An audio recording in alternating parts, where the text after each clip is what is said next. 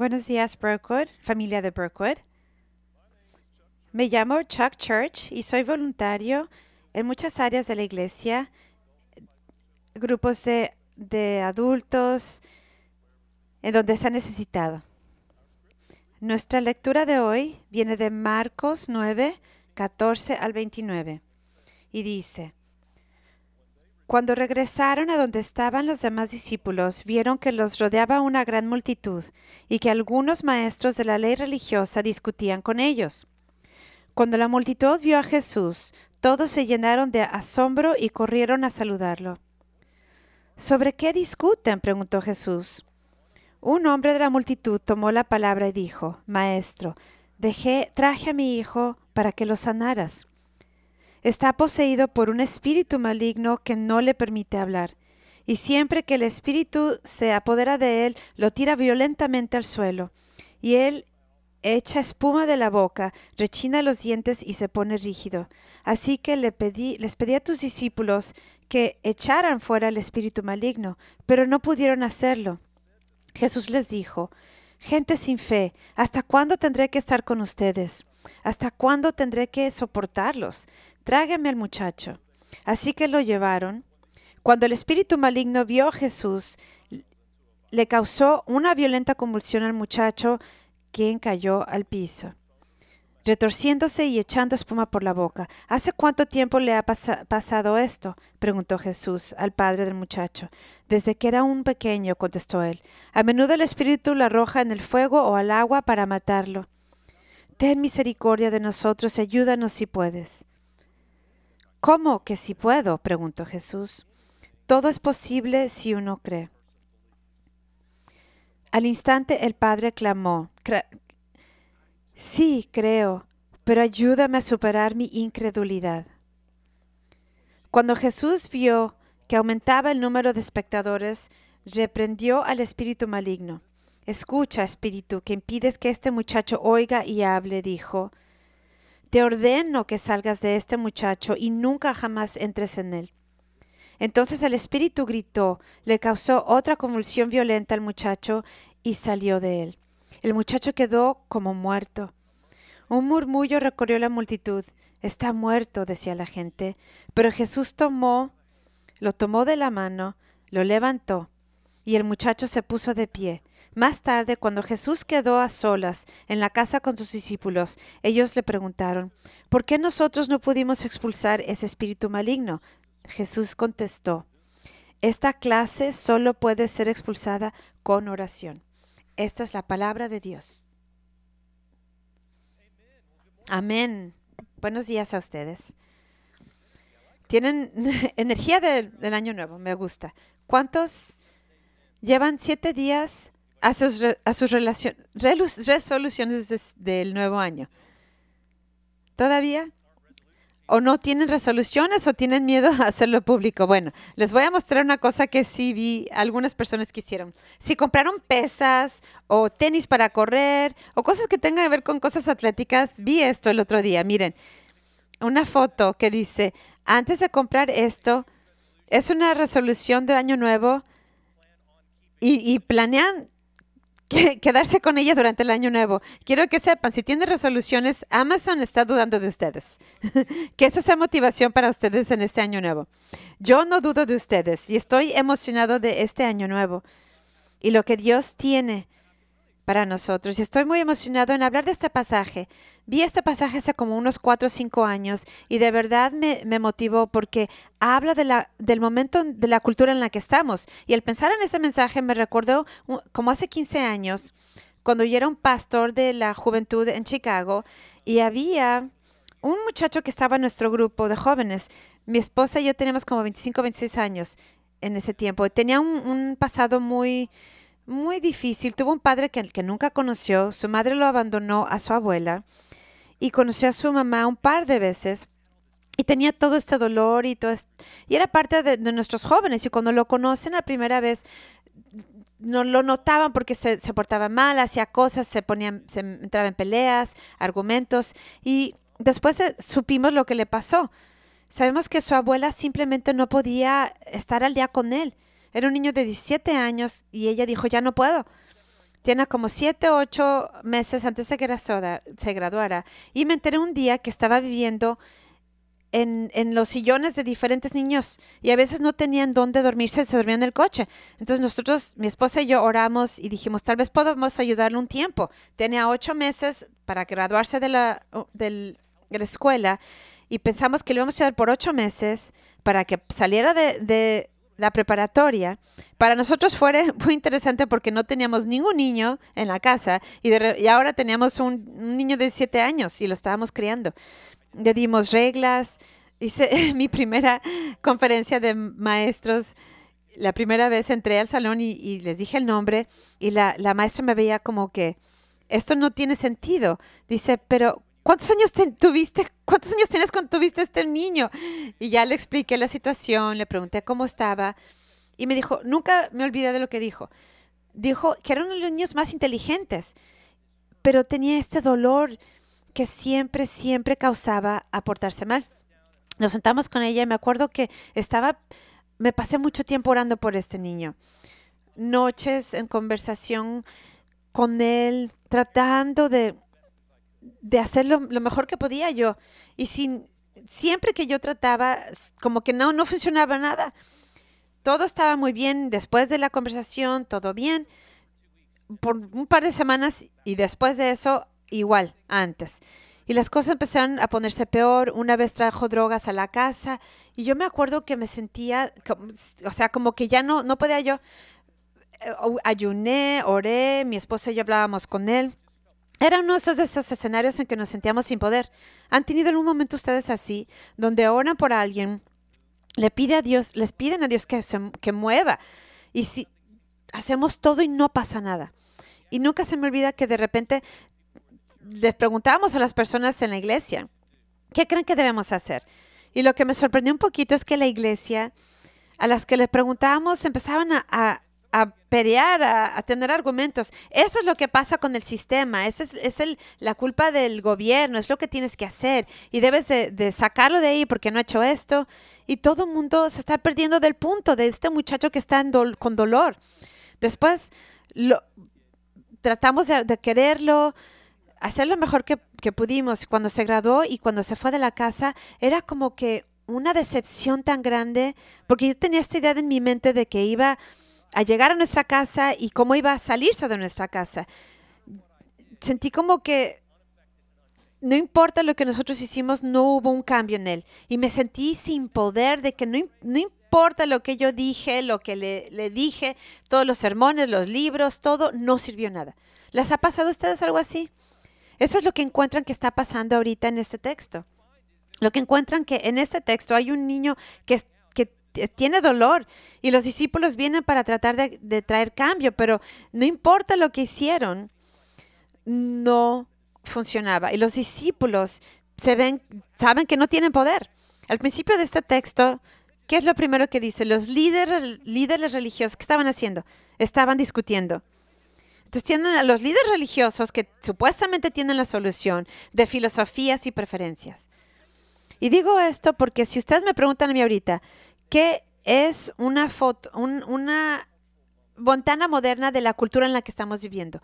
Y digo que es Marcos capítulo 9. Si son honestos, están aquí por primera vez o han venido por un tiempo, si se dan cuenta de que hay gente que hay en esta habitación y fuera de aquí, en nuestra vida, en nuestras comunidades, en su trabajo, que tienen mucho dolor y tienen heridas muy profundas que tienen que sanar. Y lo que van a encontrar que hay cristianos que quieren hacer un cambio, pero somos honestos, hay veces como que sentimos que no tenemos poder y, y, empujamos la oscuridad que tenemos en este mundo. Hay veces que yo estoy viendo como la, la, la letra capital la letra C capital, que supuestamente tenemos las, respuestas y la solución, a veces que a veces que estamos más, más consumados con lo que está pasando en, en, todo el mundo en lugar de lo que está pasando en el cielo con Dios. Lo que van a encontrar en este texto, hay que sí, hay cristianos, hay, hay parte de Burkwood, que esta es una iglesia que no es perfecta, de hecho,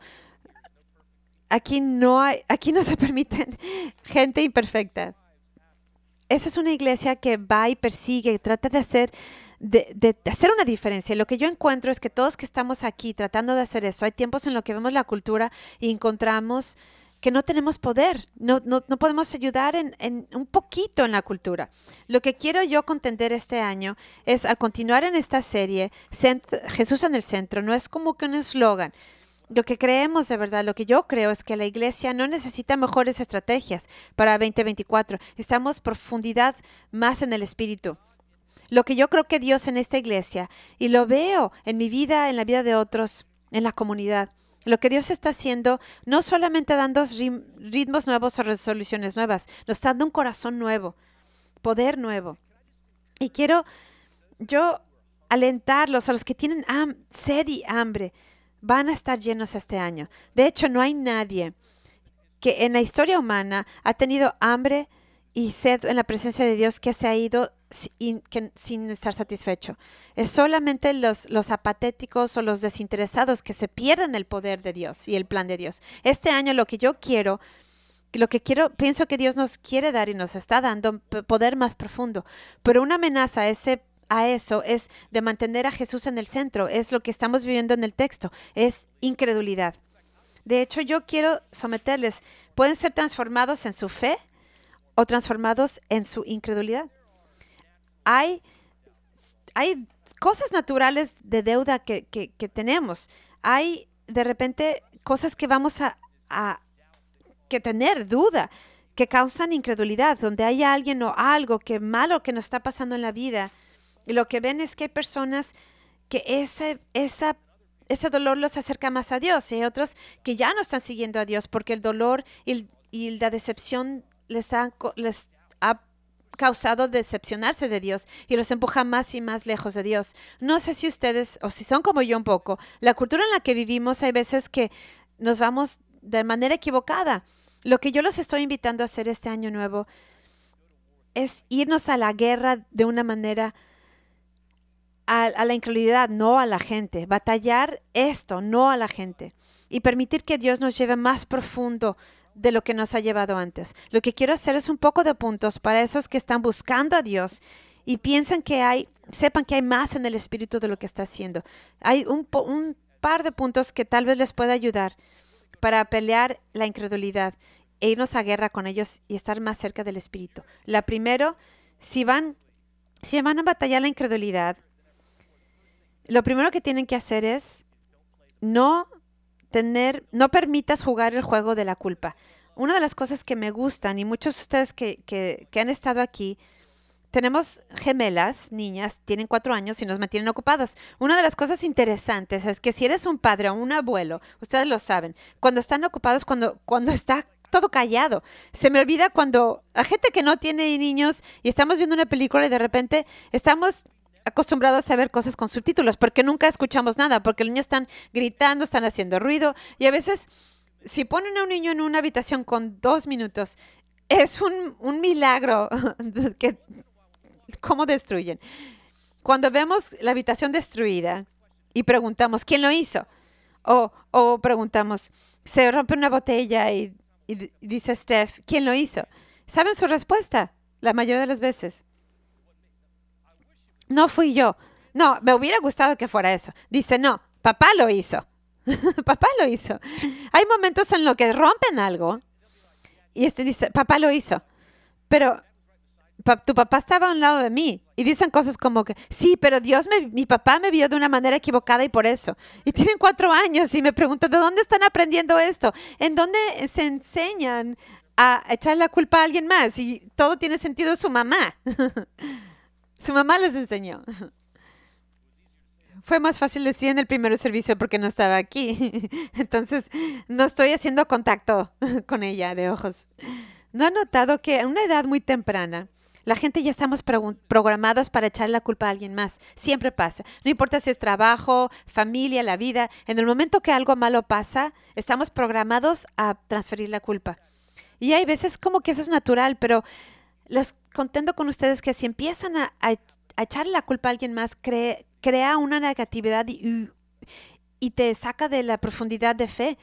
Y es, es poco a poquito, porque este pasaje tiene mucho, pero en el verso 7 y 18, este padre que tiene una desolución empieza a echar la culpa. Miren lo que dice. Un hombre de la multitud tomó la palabra y dijo, Maestro, traje a mi hijo para que lo sanaras.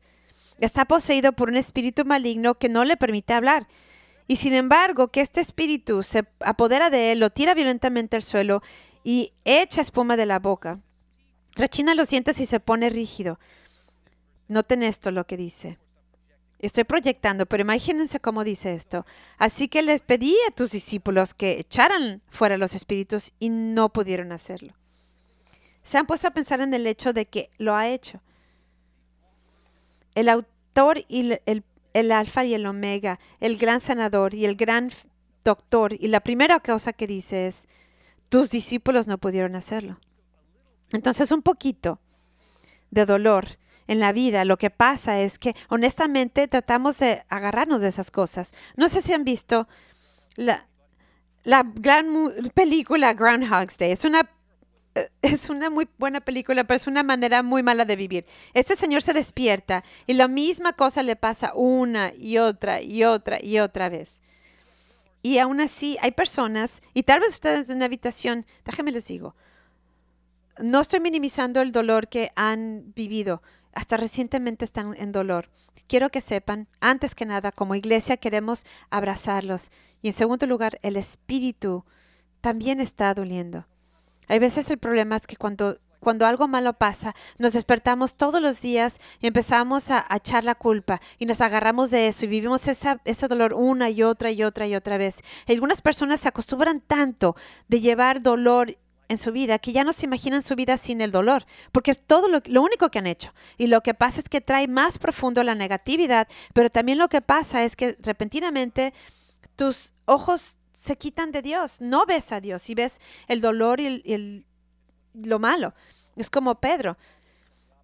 Cuando los obstáculos, cuando uno quita los ojos de Dios, echamos la culpa y empezamos a preguntarnos, ¿dónde está la bondad de Dios? ¿Por qué me pasó esto?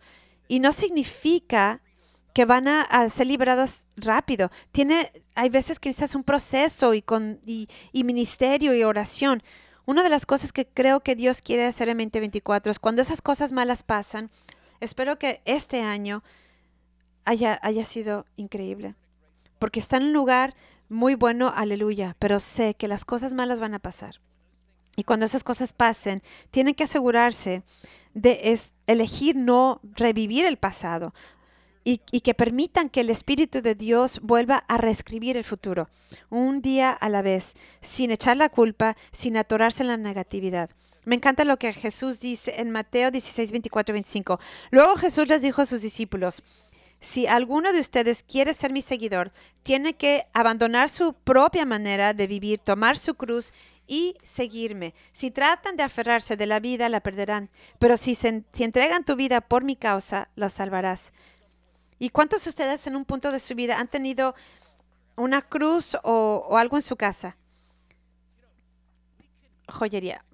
Podemos perdernos el significado en Mateo 16 de lo que Jesús está diciendo cuando habla de la cruz. Esto es antes de la resurrección de Jesús. Entonces, en esencia, es como de Jesús decir, de manera moderna, quiero que tomen la silla eléctrica. Imagínense si tienen una silla eléctrica en su pared y alguien viene a cenar y nunca hablaron de ella. Ay, mira, bienvenido a nuestro hogar. Feliz año nuevo usted.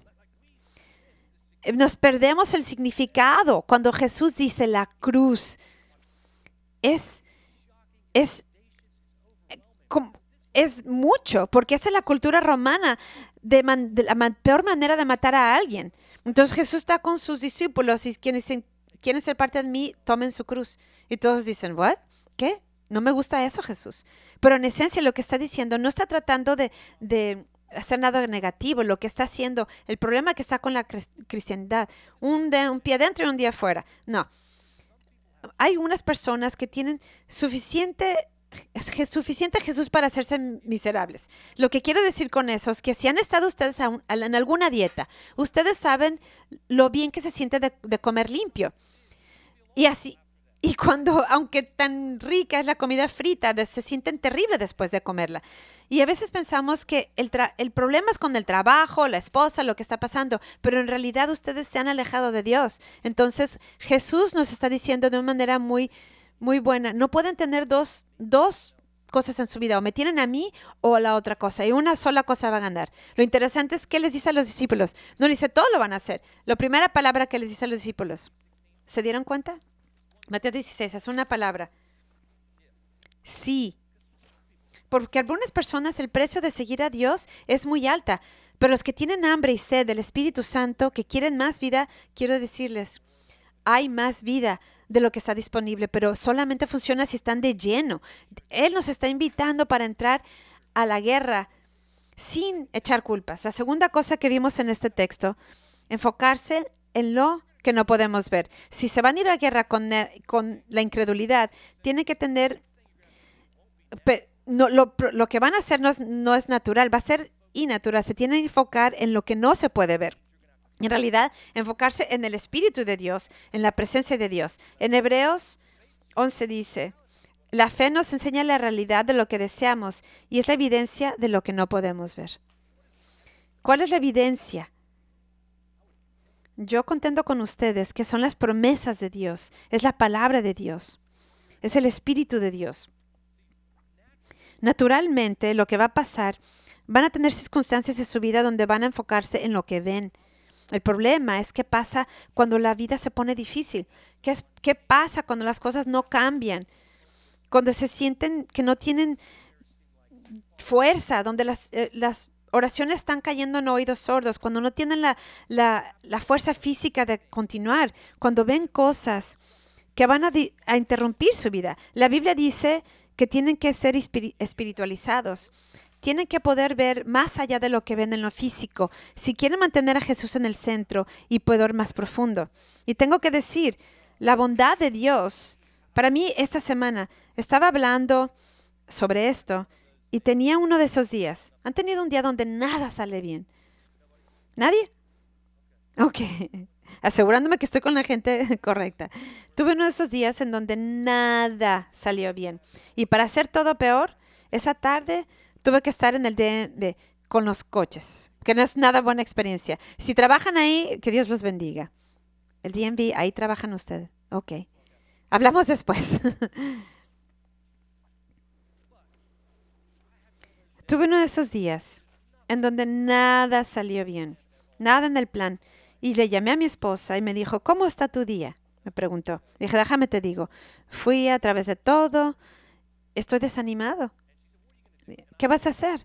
Dice, no sé, no sé qué le dije, pero era como un día tan mal. Dije, voy a terminar trabajo, voy a pasar un, viendo el sermón para tomar un poquito de ventaja del día, voy a orar. ¿Saben lo interesante? En cuanto colgué el teléfono y vi el sermón y empecé a orar, y el punto en el que vi, lo primero, enfócate en lo que no puedes ver.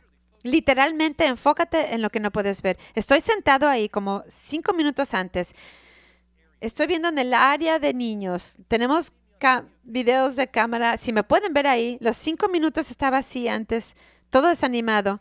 Empiezo a leer esto enfocándome en lo que no se puede ver. Literalmente estoy caminando en la sección de niños. Gracias, gracias a Dios no había nadie a mi alrededor. Y estoy sentado ahí. Vi más allá, más allá de mi decepción, más allá de mi desánimo. Levanté mis manos y, y dije, tráiganmelo. Si me hubieran visto en la cámara cinco minutos antes y después hubieran dicho, wow, mi, mi pastor fuma marihuana, porque es como que Dios estaba en todas partes, pero lo que pasó, lo que pasó es que puse mis ojos en lo que no puedo ver. Lo que pasó es que de- dejé de ver las cosas con mis ojos físicos. Lo que pasó es que el Espíritu Santo me dio ojos es- lentes espirituales para ver más allá de, de la carne y de mis circunstancias. Y lo que Dios quiere que ustedes hagan es que que levanten esa fe que no es contingente a lo que está pasando a su alrededor físicamente, porque tienen ojos espirituales gogles espirituales para ver más allá de esas cosas y una fe que transcienda sus circunstancias. Amén. Eso es lo que Dios quiere que hace. Y si ustedes solamente se enfocan y vienen a la iglesia y viven su vida y que la vida les pase a ustedes, les voy a decir eso, se van a alejar de su fe. Si ustedes no de manera intencional pasan tiempo con Dios, naturalmente se van a alejar de Él. Nadie, nadie se acerca a Dios naturalmente. uno busca a Dios.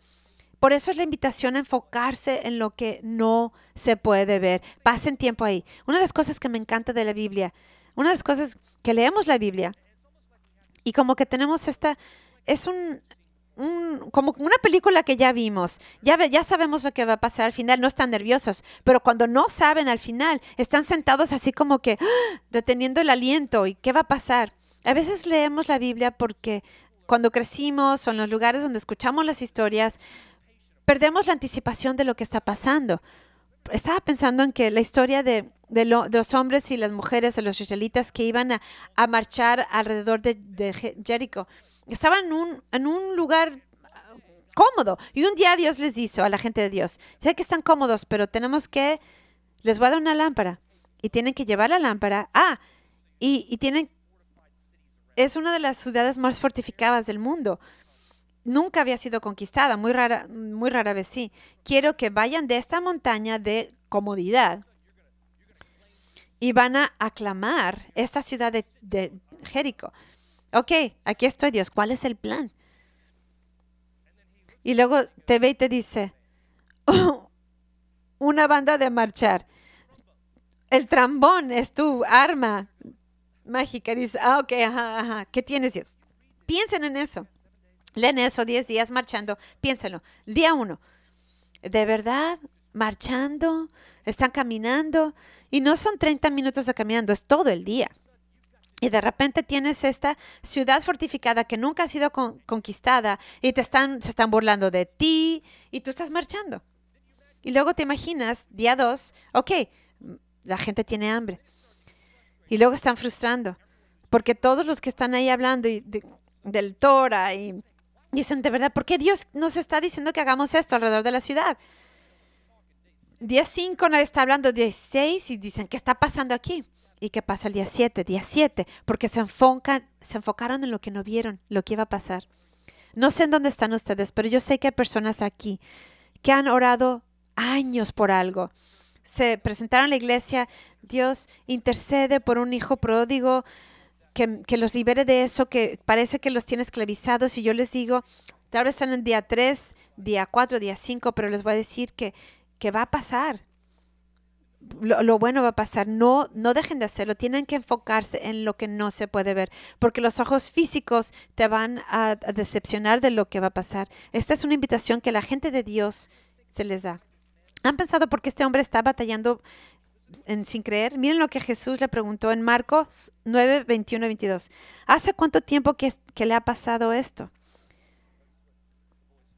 Y lo que el papá le dijo. Desde que era, un, era muy pequeño. El espíritu lo a menudo lo arroja al fuego y al agua para matarlo. Y miren, ten misericordia de nosotros y ayúdanos si puedes.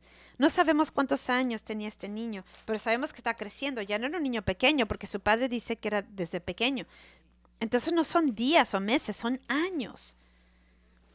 Noten, años del, del padre orando y suplicando. No es su primer atento para hacer algo, está desesperado ahora. Pero tiene que imaginarse que tiene fe potencialmente y pide para que Dios haga algo. Y todos los días que ve, Alguien que no cambia, que no ha sido afectado, se siente sin poder, se siente sin esperanza. Y está en este lugar en donde está empezando a preguntar, pero nótese lo que dice, es muy, muy sutil, pero miren lo que dice. Ten misericordia, ten misericordia sobre nosotros y ayúdanos si puedes, ni siquiera si, si quieres. Está preguntando si Jesús tiene, si tiene el poder de ayudar a su hijo. No está preguntando, porque después no se van a no van a querer acercarse a, se van a acercar a lo, a lo malo si no tienen fe. Y lo que va a pasar si se enfocan en lo que no se ve, cuando tienen esos dolores y decepciones que Jesús no está, que el cielo no está contestando, empiezan a preguntarse, ¿qué tal si, si soy yo? ¿Qué tal si, si Dios no me quiere a mí? ¿Qué tal si mis oraciones no, se, no son escuchadas? ¿Qué tal si de verdad Dios no es bueno? Es sutil, pero poco a poquito se van a alejar y alejar y alejar. Nadie se despierta y dice, ah, me voy a, un día me voy a despertar a decir, ya no voy a seguir a Dios. No, en un día no. Un día estaba adorando y el otro día ya no, terminé. No, si ves sus pasos, fue poco a poco, a poco a poco se alejaron de, Dios. Porque lo que pasa es que empezaron a enfocarse en lo que pueden ver en medio de sus circunstancias. Pero han visto los deportes y una de las cosas que, que cambia de los deportes, tienen ese instant replay con el instant replay, cuando se vuelve a tocar, a, ver algo, empiezan a ver que los, los refs ven, se pierden de algo que no pudieron ver en vivo. Entonces van a ver, toman en la cámara o en la pantalla y pausan y lo que no pudieron ver en el momento porque estaban pasando muy rápido. Entonces, en ese momento que se perdieron, ahora tienen una ventaja diferente, tienen una te pueden tienen la perspectiva que no tenían antes. Les da algo que pueden ver con sus ojos físicos. Entonces, en algunos casos, mantienen el, llamado, pero en otras, en otras veces lo reversan en los deportes. Entonces, cuando se enfocan en lo que no se ve, lo que están haciendo es tienen un punto de ventaja diferente. Están, pueden tomar lo que están viendo con sus ojos físicos que, que se perdieron y de repente empiezan a ver y ven que hay una hay algo que puede pasar, que puede cambiar con el Espíritu de Dios. Yo sé lo que la duda dice, lo sé que la esposa dice, lo que el, sé lo que el doctor dice, lo que, la, lo que la circunstancia dice, pero lo que la palabra de Dios dice, lo que el Espíritu de Dios dice, lo que el poder de Dios dice, la habilidad de Dios dice. estoy, estoy hablando mejor de lo que me están dando crédito. A ver, tienen que tener vida dentro de ustedes. Les dije, había, ya hubiéramos terminado. Si no termina, si hubieran respondido cinco minutos antes, ya hubiéramos terminado.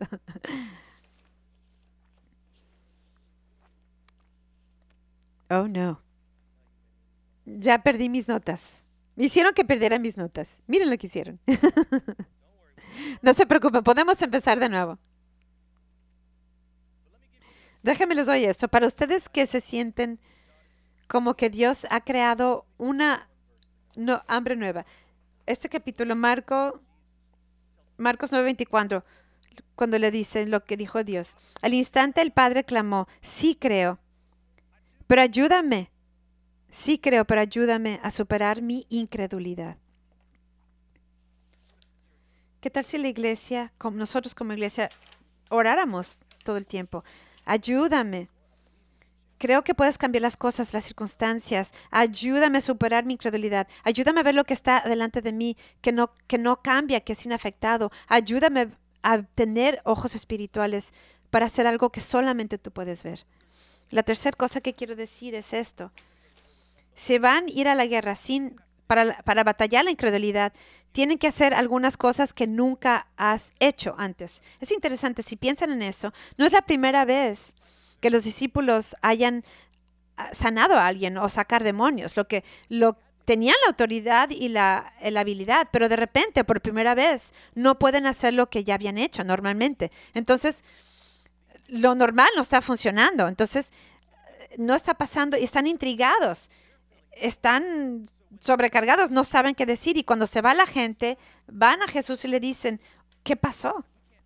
No podemos hacer lo que habíamos hecho antes. Y miren lo que Jesús les dijo en Marcos 9:28. Más tarde, cuando Jesús quedó a solas en la casa con sus discípulos, ellos le preguntaron, ¿por qué nosotros no pudimos expulsar ese espíritu maligno? Jesús contestó, esa clase solo puede ser expulsada con oración.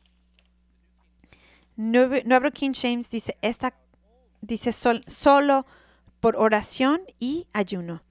Noten, este, esa clase, esa clase, esa clase. Había algo acerca de esa clase de oscuridad, algo de esta clase de resistencia, esta clase de maldad, esta clase de problema, que, que lo normal ya no funcionó. Entonces Jesús, en esencia, le está enseñando que van a tener que hacer algo diferente, algo que no, ha hecho, algo que no han hecho antes. Van a tener que ir más profundo de, que, de lo que habían hecho antes. Una de las cosas que me, de repente me dio el otro día, pensé, estaba tomándome una, casa, una taza de café y me di cuenta de que había, hay una guerra que está pasando, una guerra que está pasando en Rusia y en todo eso. Es, es feo para mí. Muchas de las veces, ¿qué, ¿qué va a pasar en la semana? ¿Qué voy a comer? Y de repente hay gente que está en guerra. Y yo, a veces que estoy inadvertido de lo que está pasando. Hay una guerra espiritual que está pasando y estamos inadvertidos a lo que está pasando. Estoy pensando, ¿qué va a pasar después de esto? ¿Qué va a pasar en la noche? Pero la Biblia dice que tu batalla no está en la piel y la carne, está en las con las fuerzas demónicas. Hay un, un en, el, en el mundo que no vemos, están pasando estas cosas. Tal vez las cosas están mejorando, porque cuando leo la Biblia hay, hay posesiones demoníacas. Y eso no lo veo ahorita a ese nivel. Hay personas que hasta pueden pensar que las cosas están mejorando con ciertos avances en la medicina, etcétera, y todas estas cosas, pero quiero contender con ustedes que tenemos que pensar, las cosas están más oscuras de lo que han estado antes. Estaba pensando un par de cosas que son verdad de nuestra cultura. Y lo, la pornografía, lo oscura y prevalente que está. Leí esta estadística que sueña que la, por, la industria pornográfica hace gana más dinero que los deportes colegiales. Que gente que está pagando la pornografía, no lo que se está consumiendo. Y yo fui un, pastor de la, hace muchos años y no había una semana en la que un a ningún estudiante, no nada más hombres, niños, también niñas, se sentaban y me decían estoy adicto a la pornografía. Y eso mata la vida del espíritu y los matrimonios, hasta aquí en esta habitación, tal, bien, tal vez alguien está batallando con eso y es algo muy difícil. También el, en el tráfico, tráfico, hay más niños que antes que han sido traficados en cualquier punto de la historia. Hay más niños que en, que en, la, en cualquier historia de, de, la humanidad que han sido traficados. Está pasando ahorita. La, la salud mental. Yo he sido transparente, yo he batallado con esto y lo que me no se está mejorando. La Universidad de Harvard recientemente hizo un estudio donde uno de dos personas van a desarrollar algo mental en, su vida. el 50% de nosotros vamos a, batallar con la salud mental. Y, eso causa ansiedad y, miedo y, y, falta de sueño y te roba del Espíritu de Dios y la paz que te quiere traer. Y también el laicismo. Es interesante que hace 60 años yo diría que la gente, que no que no creían en Dios, creían, simplemente no querían seguirlo. Entonces, no, eran hostiles hacia Dios. Hace muchos años podían hacer cosas como revivimiento, podían orar en, la, en, en el paz, así en el jardín, y nadie decía nada. No eran hostiles hacia Dios, simplemente no querían seguirlo. Y ahora lo que encuentran ahora es que la gente no son indiferentes, son hostiles hacia Dios. Y lo interesante es que el laicismo, pueden creer lo que ustedes quieran mientras, mientras no mantengas a Jesús en el centro. Entonces, crees lo que tú quieres, habla de lo que tú quieras, pero no puedes salvar de Jesús. Y la cultura de manera enorme está siendo hostil hacia Dios. Y luego las divisiones políticas y raciales. Hay gente, desafortunadamente hoy, que vivimos en una cultura donde existe el racismo aún. Y hay gente que ha, vivido eso. Y hay personas que han vivido el dolor de comentarios que, se les dice por el color de su piel. Eso es, esa es oscuridad. Y las divisiones políticas. Les voy a decir esto. La gente me pregunta, antes de entrar a, a este rol, ¿te preocupas por la transición? ¿Estás, ¿Estás preocupado por la transición? Y mi mi yo no estaba ansiosa de la transición, sino más bien ser un pastor en 2024 con las elecciones pasen, porque lo que yo he encontrado es cristianos de buena voluntad le han dado su alianza a, a un elefante o a un burro. Y quiero decirles humildemente, someterles, si la iglesia pasara tanto tiempo y en ayuno y hablando de la luz de Jesús, yo pienso y creo que la iglesia sería una luz de esperanza, pero al contrario, se ha, fracturado y pierde su voz porque se les olvida de hacer lo que es importante y tienen cosas como adicciones. Y por muchos años yo, yo batallé con, con, algo. Quiero decirles, si ustedes están batallando con algo siete y ocho años, ya no es, ya no es una batalla, es, es algo que los tiene agarrados. Y es, y es, son fuerzas demoníacas oscuras que están tratando de agarrarse de eso. Yo nunca lo supe. Y por muchos muchos años yo pensé que algo me estaba pasando, algo estaba pasando con mi fe. Y no, era, era la oscuridad. Y tuve que luchar con eso. Y quiero decirles, este tipo de oscuridad en nuestra cultura no puede salir como si nada estuviera pasando. Este tipo de oscuridad requiere una nueva, un nuevo tipo de fe, un nuevo tipo de poder, de fuerza, de esperanza, de gentileza, de vida en el Espíritu. Amén. Entonces lo que yo quiero decirle a ustedes que esta iglesia, mientras necesita estrategia, no necesita mejores estrategias. Estamos mm, estrategia, no, profundidad en nuestro espíritu para poder eh, unirnos a Dios en la renovación de todo. Al cerrar esto, Dios nos está llamando para orar e irnos al cielo. Nos está llamando a vivir una vida de cierta manera donde el cielo viene aquí a la tierra y empuja la oscuridad. Eso es lo que nos está invitando a hacer.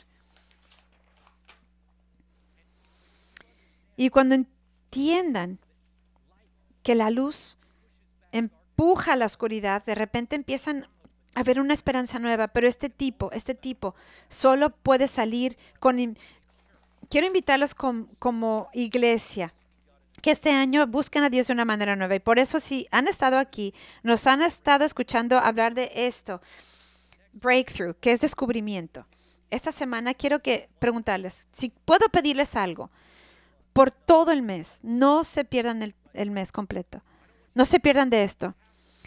No quiero que se lo pierdan, pero quiero que estén aquí todos temas porque vamos a pasar hablando de breakthrough y, de lo que voy a estar hablando como strongholds, salud y sanamiento físico y espiritual, que la libertad de Dios, yo quiero que Él quiere traer sanidad a nuestro cuerpo y a nuestro espíritu. Lo que vamos a hacer la semana que entra, que se llama Breakthrough, descubrimiento, y es todo del movimiento espiritual. Lo que hemos estado hablando en este pasaje, de movernos de no creer a profundidad con el Espíritu, vida con el Espíritu, estar hacia Dios. En lugar de acercarse a Dios, se acercan a la duda. Entonces es un movimiento que va a tratar de ayudarnos, nos va a ayudar a escuchar de Dios de maneras nuevas. Hay tres cosas que hablan de breakthrough, de descubrimiento. Una de ellas es, vamos a hacer tres reuniones de la iglesia. Es algo muy poderoso. Tengo un amigo que va a venir de Inglaterra y él hizo estas, habló y dijo, tienes que, le dije que tenía que traer esto a Brookwood. Entonces, él va a hablar la próxima semana y va, va a ser el mismo servicio el domingo el próximo, a las 11 y a las 9. Escojan uno y después todos están invitados para venir a las seis y media a este auditorio. Y luego el lunes en la noche vamos a pasar tiempo en este auditorio también orando tres sesiones únicas para reunirnos. Y después de eso les voy a invitar a todos que es su cosa favorita, que es ayunar. Siento la tensión en la habitación. Puedo sentir la tensión. la emoción falsa es, es bienvenida, ¿no es cierto? Vamos a pasar una semana en ayuno. Y quiero agradezcan a JC y a David Hardy. Les dije 14 años. Les dije, vamos a empezar con una semana. Pero miren, para algunos de ustedes eso va a ser, va a ser intimidante para algunos de ustedes ya lo han hecho. En su programa van a ver algo en Breakthrough, un descubrimiento. Hay una página completa de, con recursos, información, podcast de cómo ayunar, por qué ayunar, todas estas cosas. Entonces, por favor, léanlo. Hay tres maneras en las que le estamos invitando a ayunar.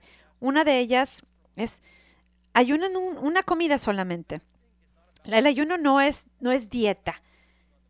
Es dar festín con la presencia de Dios, estar diciendo lo que estoy sintiendo en mi cuerpo físico es hambre. Que eso sea realidad en mi espíritu, que yo tengo una sed y una hambre por Dios. Pier- Una comida al día, pueden ayunar el, el desayuno, almuerzo, la cena, y también el por la noche. La, la segunda es una, un ayuno con jugo líquido, smoothies, licuados, porque están tratando hacer- hay unos que ponen bistecs completos en su, en su licuado. Háganlo como quieran, no les voy a decir cómo hacerlo. El punto es este. Tomen un paso, tomen un paso.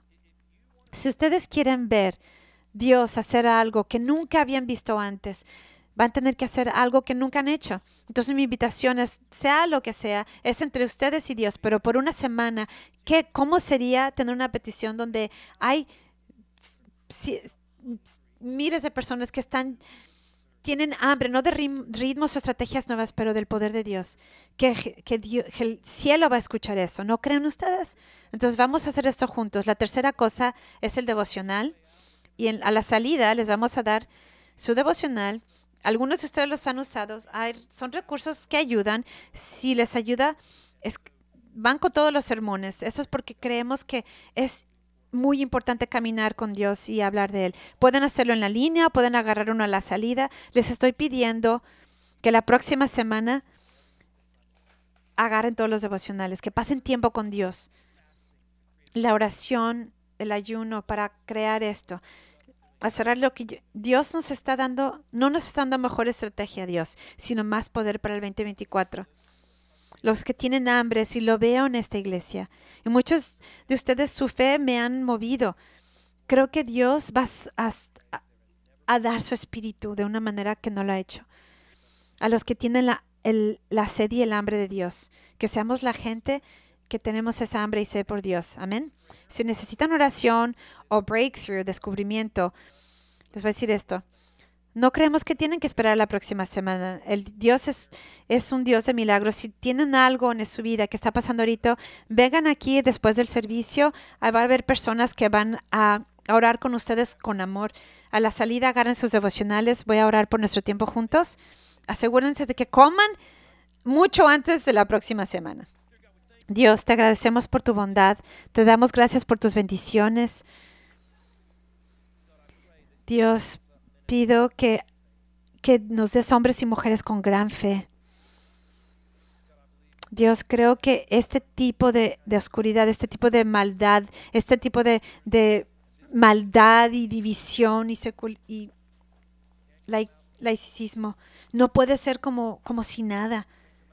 No puede, no puede batallarse con estrategias ni personalidades humanas o buenos sermones, Dios requiere una nueva fe, un nuevo, tipo de fe y de poder. Entonces yo estoy orando y pidiendo que este año sea el año en el que tú les des a hombres y mujeres y a mí en esta habitación espíritus, ojos espirituales nuevos y oídos para escucharle, para verte y escucharte, de maneras que van a transformar nuestras vidas y últimamente dar esta, esta cultura y empujar la oscuridad. Te pedimos, Dios, al buscarte este año, que estés en el centro de nuestras vidas, en el centro de todo, Dios.